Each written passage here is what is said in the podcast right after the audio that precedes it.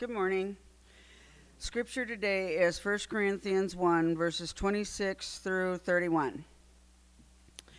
Take a good look, friends, at who you were when you got called into this life. I don't see many of the brightest and best among you, not many influential, not many from high society families. Isn't it obvious that God deliberately chose men and women that the culture overlooks and exploits and abuses? Chose these nobodies to expose the hollow pretensions of the somebodies. That makes it quite clear that none of you can get get by with blowing your own horn before God. Everything everything that we have right now thinking right and living eh, right everything we have right thinking and right living and clean slate and a fresh start comes from God by way of Jesus Christ. That's why we have the saying if you're going to blow your own horn, blow a trumpet for God. Own horn, blow it for God, right? So, hold on, I'm gonna. I had to print out the Bible stuff because I can't.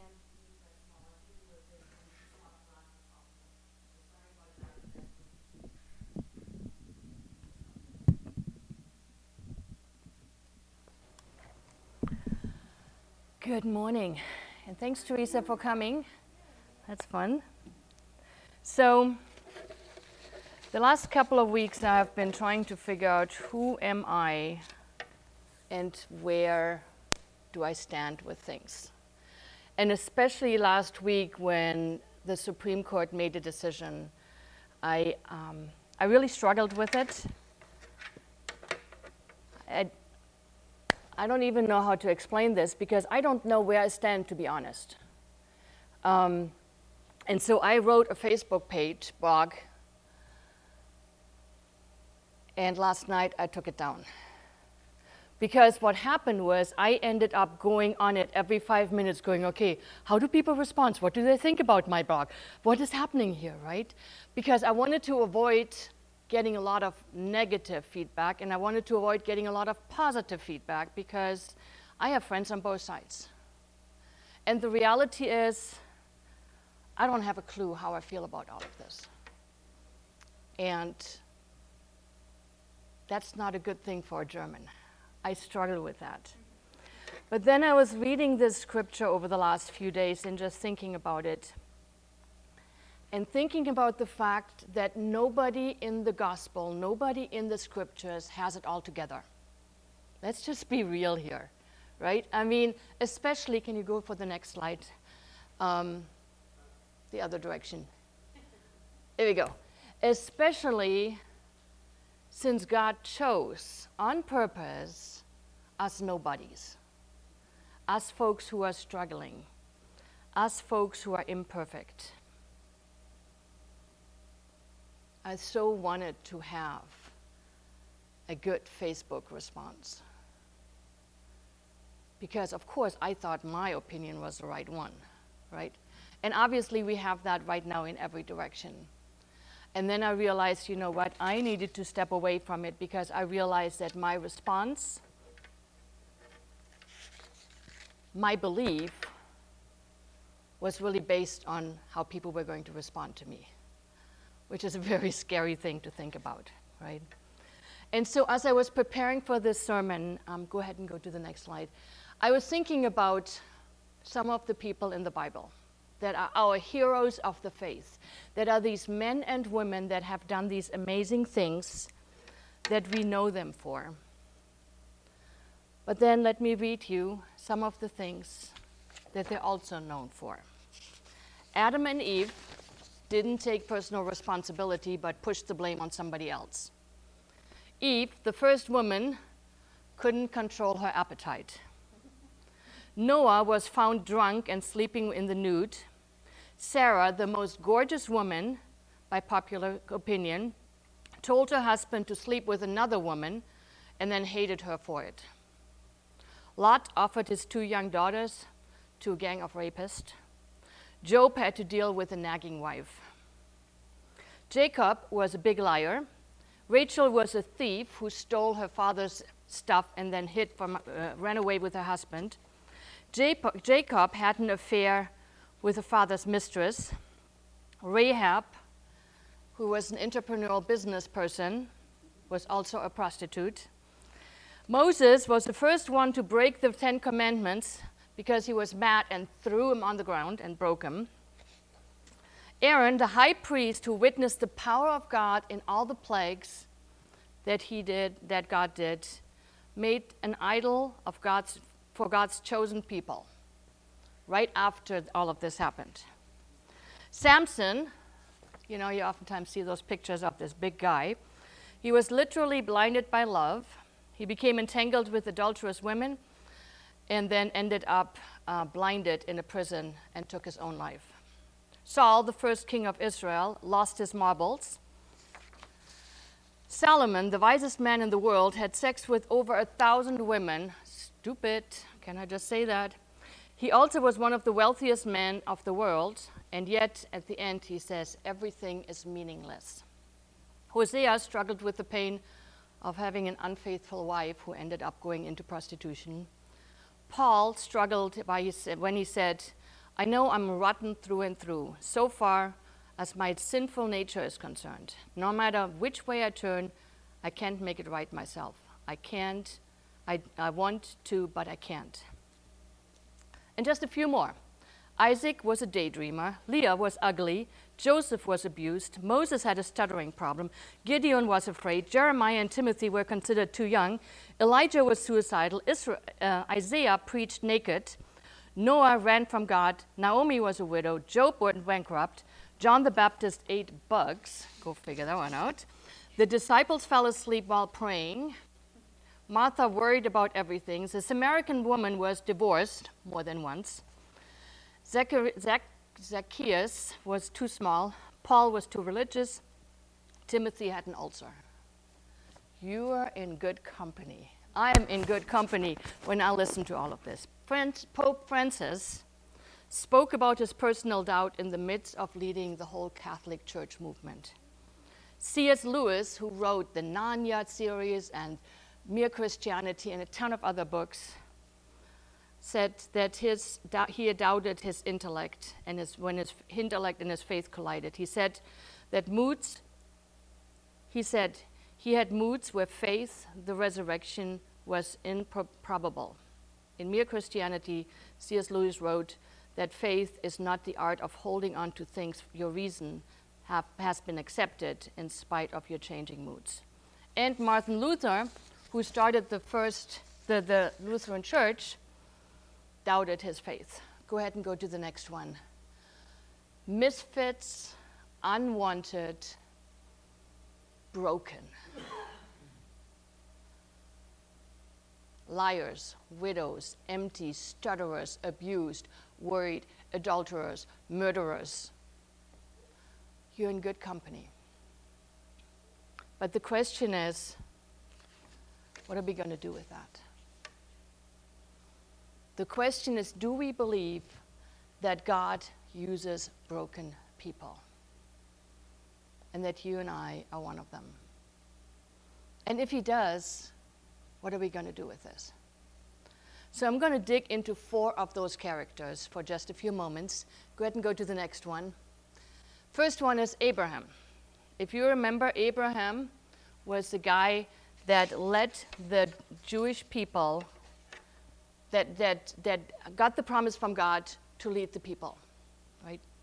But let me read you a story about him.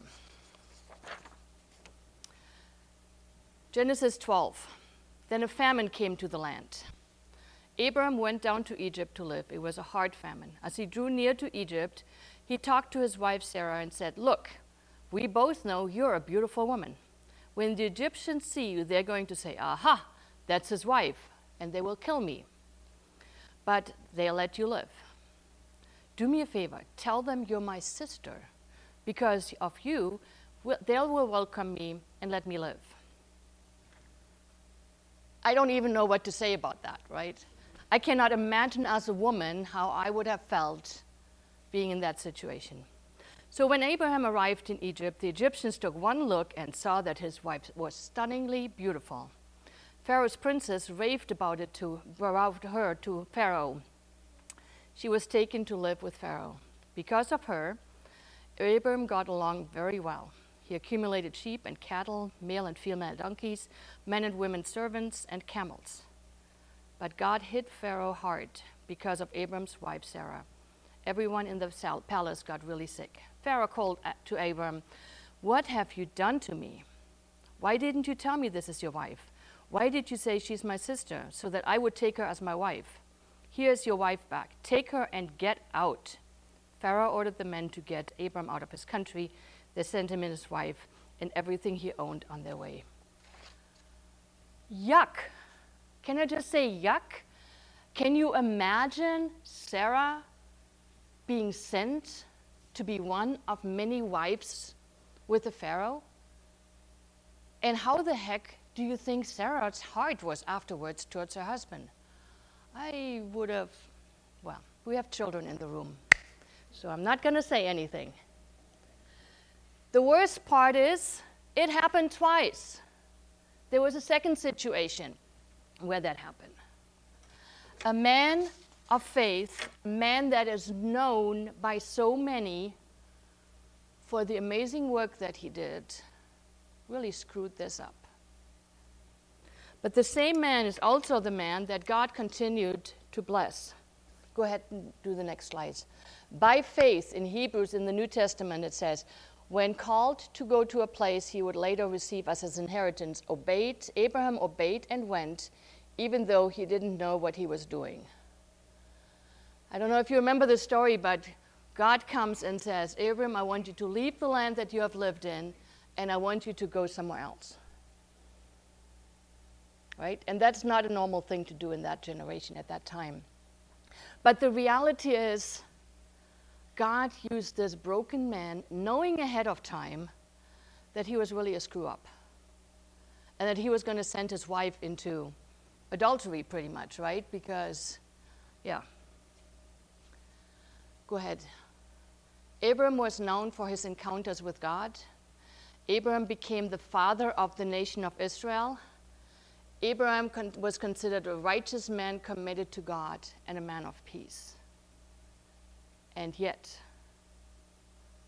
he messed up big time. Twice that we have recorded, and there was other stuff going on.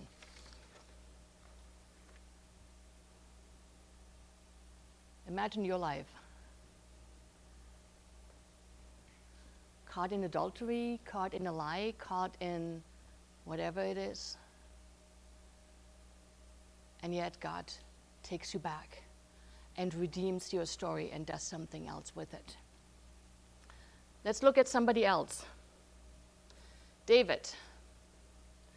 David slept with a married woman and had her husband killed to cover it up. And some of you already know the story, but let me read it to you. One late afternoon, David, who was a king, got up on, from taking a nap and was strolling on the roof of the palace. From his vantage point on the roof, he saw a woman bathing. The woman was stunningly beautiful. What is that with stunningly beautiful women and men? I don't get what. Never mind. The woman was stunningly beautiful. David sent to ask her, ask about her, and was told, Isn't this Bathsheba, daughter of Eliam and wife of Uriah the Hittite. David sent his agent to get her. After she arrived, he went to bed with her. When she returned home, then she returned home. Before long, real, she realized that he was pregnant. She was pregnant. Later, he sent word to David, "I'm pregnant." Married man, out in the war, and David grabs his wife. Do you know the rest of the story? Rest of the story is that David goes and gets this Hittite, the, the husband, and says, Hey, take a break. Don't go back to war. Go home, enjoy your wife, have some fun with her, covering up his sin. And the man was a man of honor and says, No, I cannot go home while, I, while other people are at war. And so he does not go home. David was hoping that he would have sex with her and then he could just say it's his child. So, what does David do instead? He sends him to the front line of the war and gets him killed. David, the man that wrote most of our Psalms, the man that was beloved by God, the man that there's story after story told about, is also the man who killed somebody. Go ahead and go to the next slide. In Psalm 63, he writes, O God, you are my God. I shall seek you earnestly. My soul thirsts for you. My flesh yearns for you. In a dry and weary land where there is no water. Thus I have seen you in the sanctuary to see your power and to see your glory, because your loving kindness is better than life. My lips will praise you. And part of me wants to go, God, don't you know what he did? He ruined a family. He took a woman without asking. He murdered the husband. Don't you know? And then you accept this prayer from him? What's up with that? What's up with that? And yet, in reality, we're just like it, aren't we? Maybe we haven't killed anybody, although my thoughts at times. Um, Last week, Angel, one of my staff members, um, was on her way home from work, and there was a, a, woman in a car, and she was driving very oddly, had ki- kids in the car as well, and then drove into opposite traffic. And so Angel rolled her window down and yelled at her, saying, Wrong direction, watch your kids. And didn't think any more about it, got to a stoplight the woman apparently was behind her, got out of her car, and Angel still had her window open and smacked her. Oh. Smacked her hard, so she has a black eye, concussion, the whole bit. Right? And you know what Angel's first response was? I am so sorry for those kids because they saw that. What happens when on one hand we are real idiots and do stupid stuff, and on the other hand, we come to God like this. That's why we celebrate communion every week here, right? To remind us that it's the blood of Christ that has covered all of our sins, all of our screw ups, all of our murders and disgusting thoughts and actions that have not represented Christ well. Go ahead and uh, do the next couple of slides. Yeah, the next, yeah. David was known in the Bible as a man after God's own heart. But when we, so in, if you're in a small group with Bruce and you know we're reading the Psalms right now, and we're reading about all these Psalms, and last week we talked about anger. And oh my goodness, could they get angry? Did David get angry? Like, smack him, kill him, just drown the babies, right? Just angry. And yet, in the end of all of those Psalms, he comes back to saying, Okay, God, take care of it. You got to take care of it because I can't. Right? Hopefully, David learned the lesson. Hopefully, we learn the lesson. All right, let's go to the next one. Yeah, read the Psalms if you want to know more about David. Phenomenal. Next person, New Testament, Peter. You know Peter's story, right? I have two of them for you. One is the one where he gets out of the boat. So let me read it to you. Meanwhile, the boat was far away out of sea um, when a wind came up against them, and they were battered by the waves. So the, the, the, disciples got out on boat, and at that point in history, people would, dry, would take the boat across the river or across the lake to go to another town. And so the disciples were all in there, but Jesus wasn't. It was four o'clock in the morning, dark. Jesus came towards them and walked on the water. They were scared to death, going, A ghost! They cried out in terror. But Jesus came, uh, quickly came to comfort them. Be encouraged. Courage, it's me. Don't be afraid. Peter suddenly bold up and says, Master, if it's really you, let me come and walk on the water with you. right? Peter, the compulsive one, the one that just jumps out without thinking. And Jesus goes, Go ahead. And so, jumping out of the boat, Peter walks on the water to Jesus. But when he looked down at the waves churning beneath his feet, he lost his nerve and started to sink. And he cried, Master, save me. And Jesus didn't hesitate. He reached down and grabbed his hand. Then he said, Faint heart, what got, you in, got into you? The two of them climbed into the boat, and the wind died down. The disciples in the boat, watched, having watched the whole thing, worshiped Jesus, saying, This is it. You are the Son of God, for sure. You know, if you know the story about Peter, he was like the compulsive one, the one that didn't think things through very well, the one that kind of responded just like that. Right? The one like, okay, I can do that, I can do that, I will do that, right? Without ever thinking it through. And oftentimes when we read this story, we're going like, oh man, why didn't he have enough faith? Right?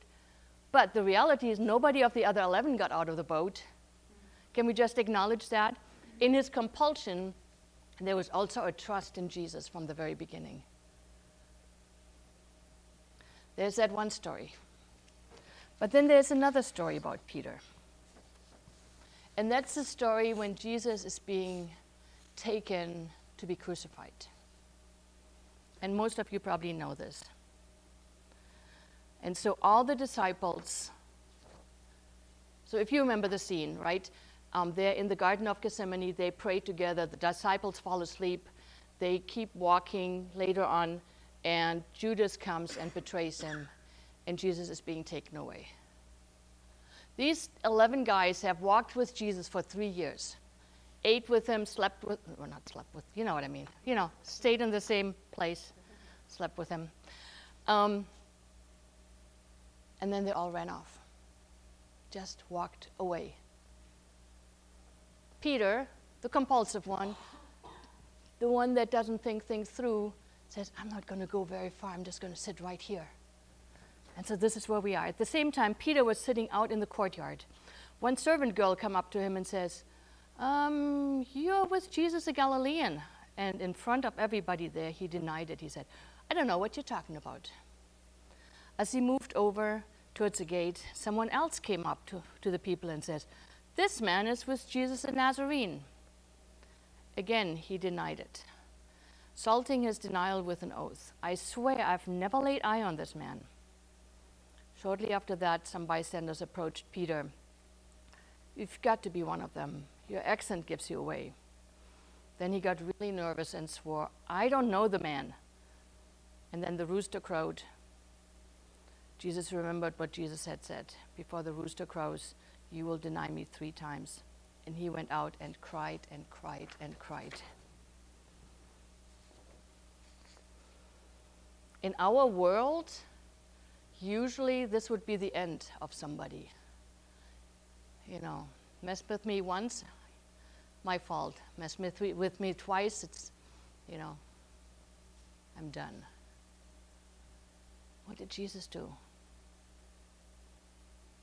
Here is a broken man who now twice messed it up. And there are actually other stories about him messing up. And yet, God did not leave him. Go ahead and go to the next one. And then later on, the same Peter writes this Now, for this very reason also, applying all diligence in your faith, supply moral excellence, and your moral excellence, knowledge, and in your knowledge, self control, and in your self control, perseverance, and in your per- perseverance, godliness, and in your godliness, brotherly kindness, and your brotherly kindness, love.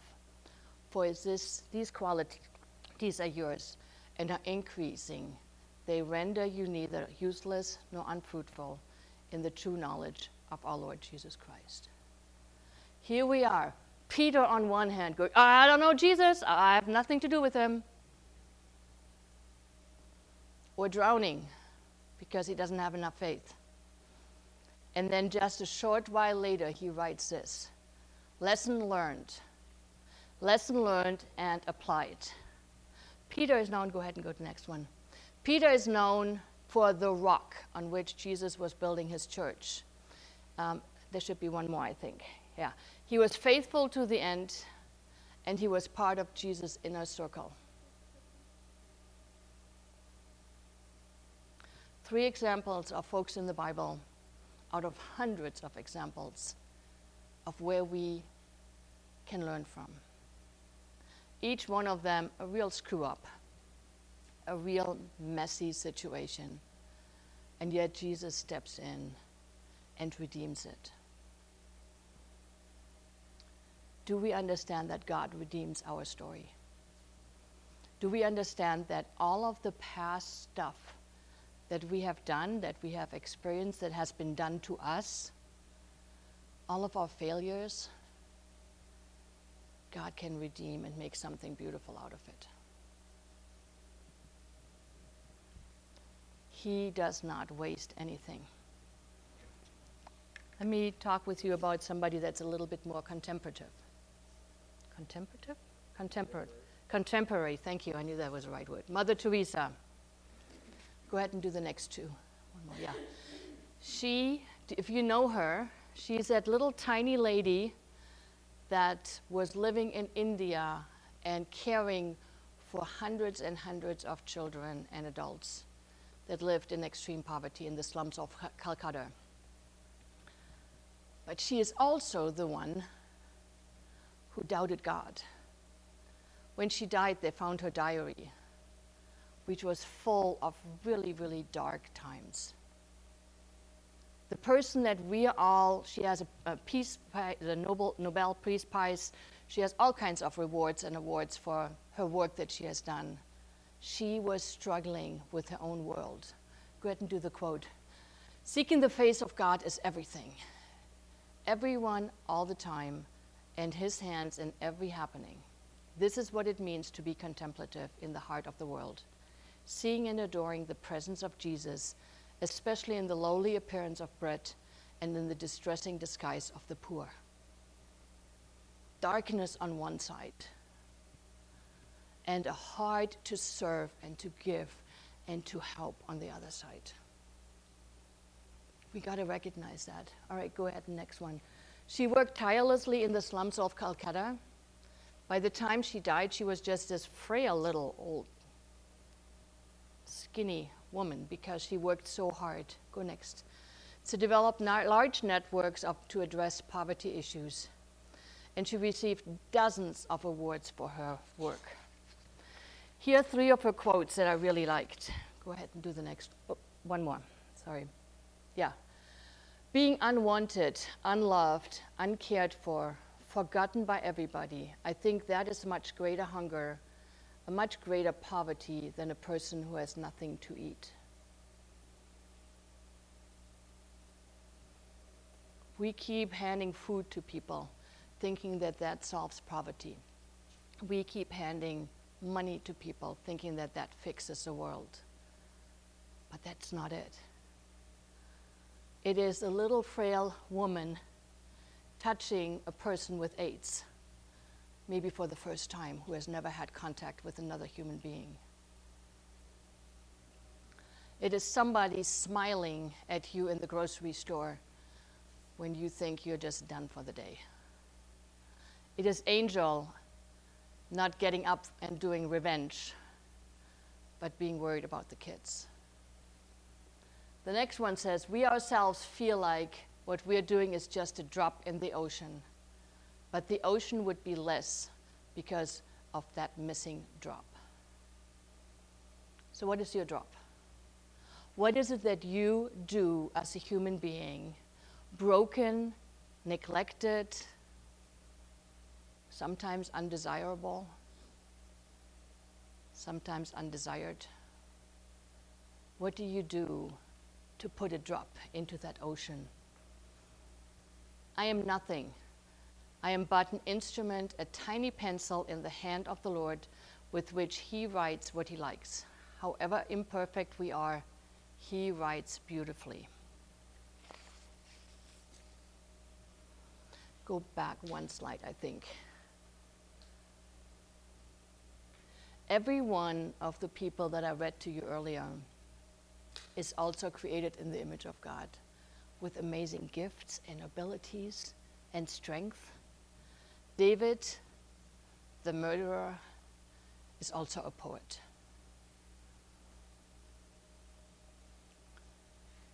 Solomon, the person who had a thousand wives, was also incredibly wise in his decision making process. They were faithful people. They were folks that God used. The prostitute hid two spies and was saved because of it. So, what are we going to do with that? What are we going to do with that for our own lives? What are we going to do with that in our day to day interactions? I think it is so easy to dismiss people. It's so easy to dismiss ourselves. Um,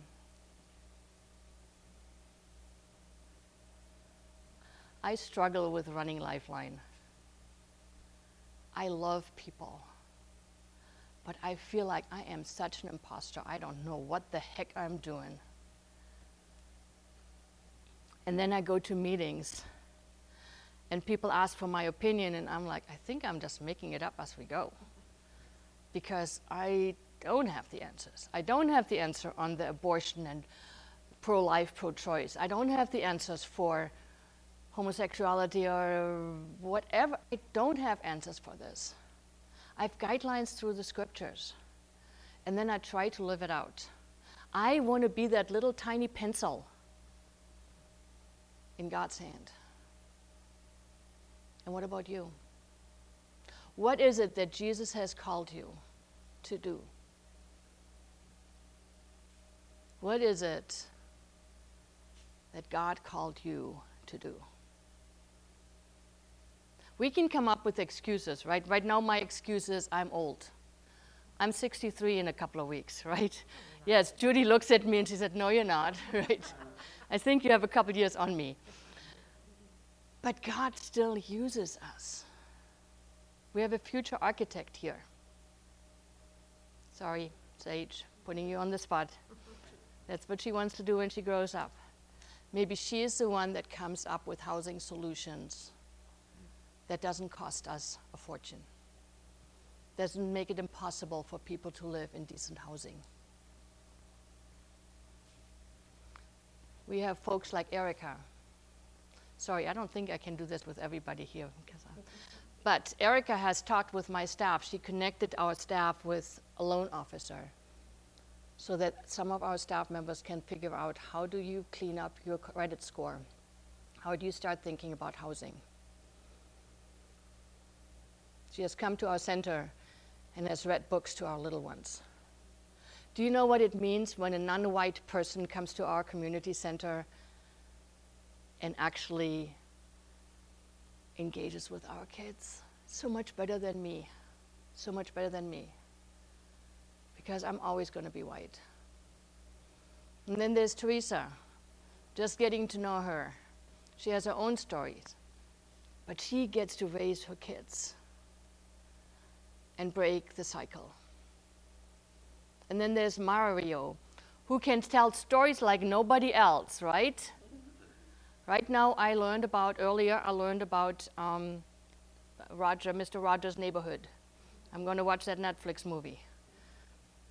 And then there are the Barnes generous, talented, artistic. I was showing off our little mural the other day, and somebody was deeply impressed by that and Nancy, who can manage finances, which is totally beyond me. Right? And obviously can sing and act, right? And then Hamlet's, I don't know which role you're playing in Hamlet. Henry. Uh, I don't know nothing about old stuff, right? And then there's Judy. And I don't know much about Judy, but every time I see her, I see this loving kindness towards her husband.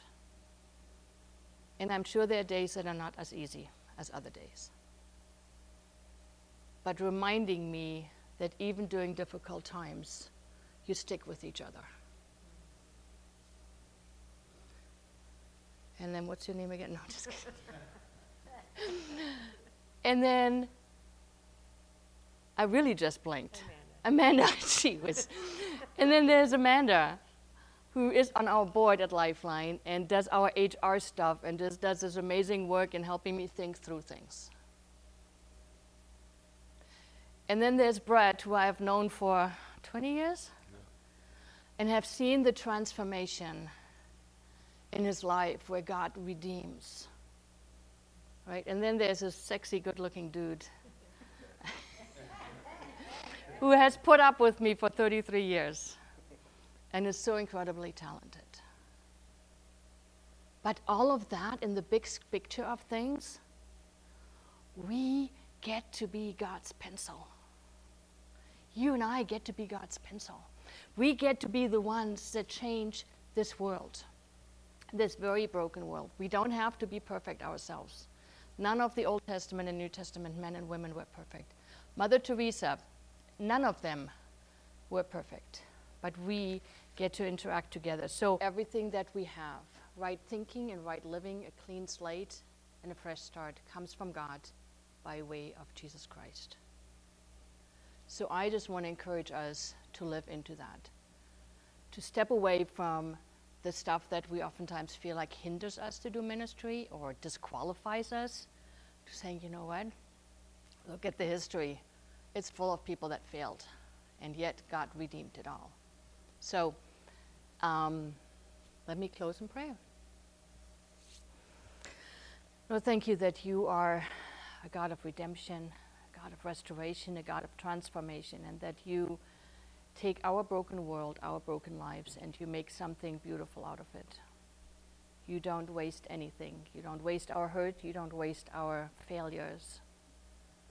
But you call us to the right living now. And so we're just committing our life again to you, to the service of being a pencil in, the, in your hands to draw people closer to you, to write a story that is your story to be written. In Jesus' name, amen.